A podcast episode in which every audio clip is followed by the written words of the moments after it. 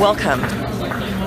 So, I'd like to give you a caveat first because I think stories need to be set up. And with this particular story, you need the context and you need the frame. And the frame is me at 17, me with punk rock hair. You, well, it was pink at the time, it was shaved. Me thinking I was a real badass because I was back then. In a public school in San Francisco that was all black and all Chinese. Well, actually, Vietnamese. And it was based in Ghirardelli Square. It was called Galileo, famous for O.J. Simpson. Um, but it was a public school and it was a, the poorest one and it was the worst one, the top five worst school in San Francisco. So the minority population were white, actually, white military, which was 6%. And those were all my friends. So the story goes like this I'm in class and I'm in civics and I'm having a good old time and I'm feeling really good. And my good friend is Susan Norris. And Susan comes from Virginia. She's a self proclaimed WASP. And the civics teacher said, Hey, Leeva and Susan, we're going to pair you up for the next debate tomorrow. And we're going to give you three topics abortion, gun control, and prayer in school because San Francisco doesn't mess around. And we're like, cool, okay, fine. So I'm excited. I get there the next day and I'm all prepared and I'm in class. And so the first topic is gun control. So Susan goes, and then I go, and she goes, and I go, and the teacher's like, hold up. I'm like, oh, hell no. And then we start fighting. And then he's like, leave us, Susan. Hang on. Okay, so we hung on. I was, I was kind of upset. Okay, and then it was prayer in school. Oh, here it, here it goes. Susan goes, I go, Susan goes, and my friends and her, it was like a football game. And you know, prior to that point, Susan was cool. Like she was dating the quarterback for the football team who was Chinese. Tony was his name, a Chinese football player. So you would think at this public school of all Chinese and all black that Susan would be really cool. But now we're talking about gun control. And then we talked about prayer in school. Oh, hell no. So now we're fighting real time. So finally, the teacher says, okay, I know we have not much time left, but we're going to have to do abortion. And I'm like, game on.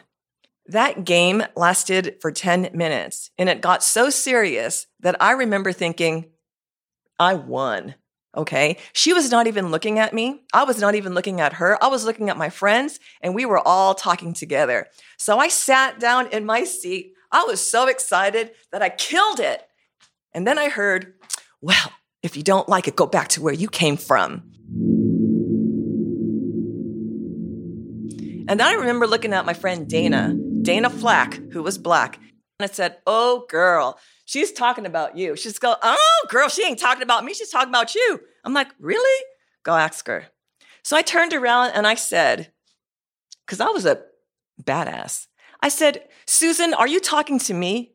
And she said, Yeah, because if you don't like it, and if you don't like our rules, and you don't like how we live in this country, then you need to go back to where you came from.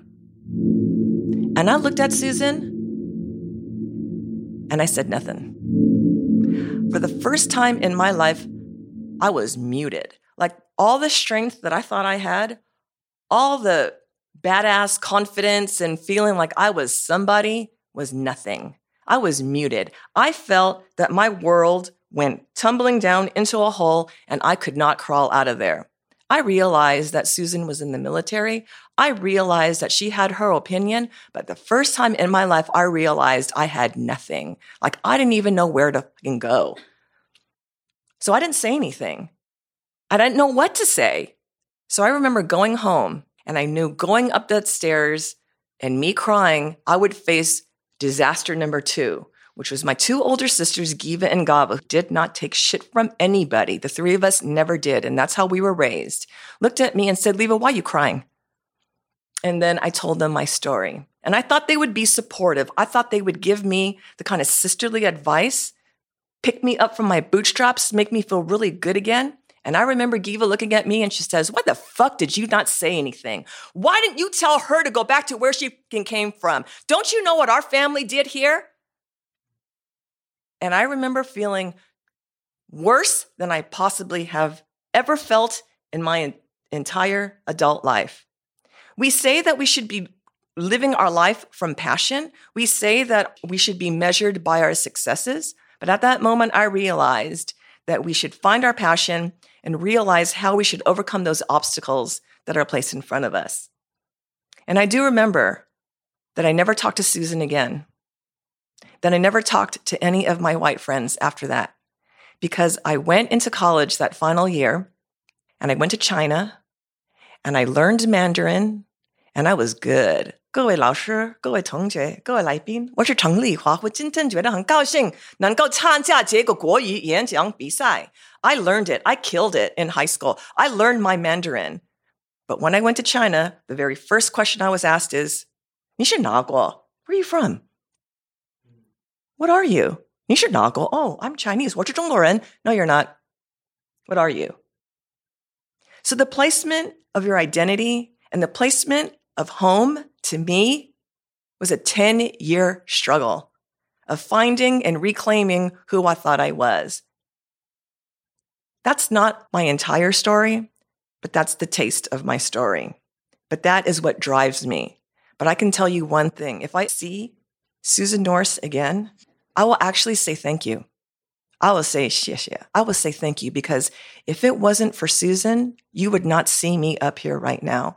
You would not see me being driven by a passion to realize that a person's identity and their sacred sp- sacred space of who they are is probably the most fundamental part that you can give somebody. And that that backbone, even though it can get crushed, you still have one. And the ironic part of the end of my story is my niece who came home seventh grade, it was last year. And she said, You'll never believe what happened to me. And it was the same thing. Well, you know what? Thank goodness I had something to tell her. So that is my story.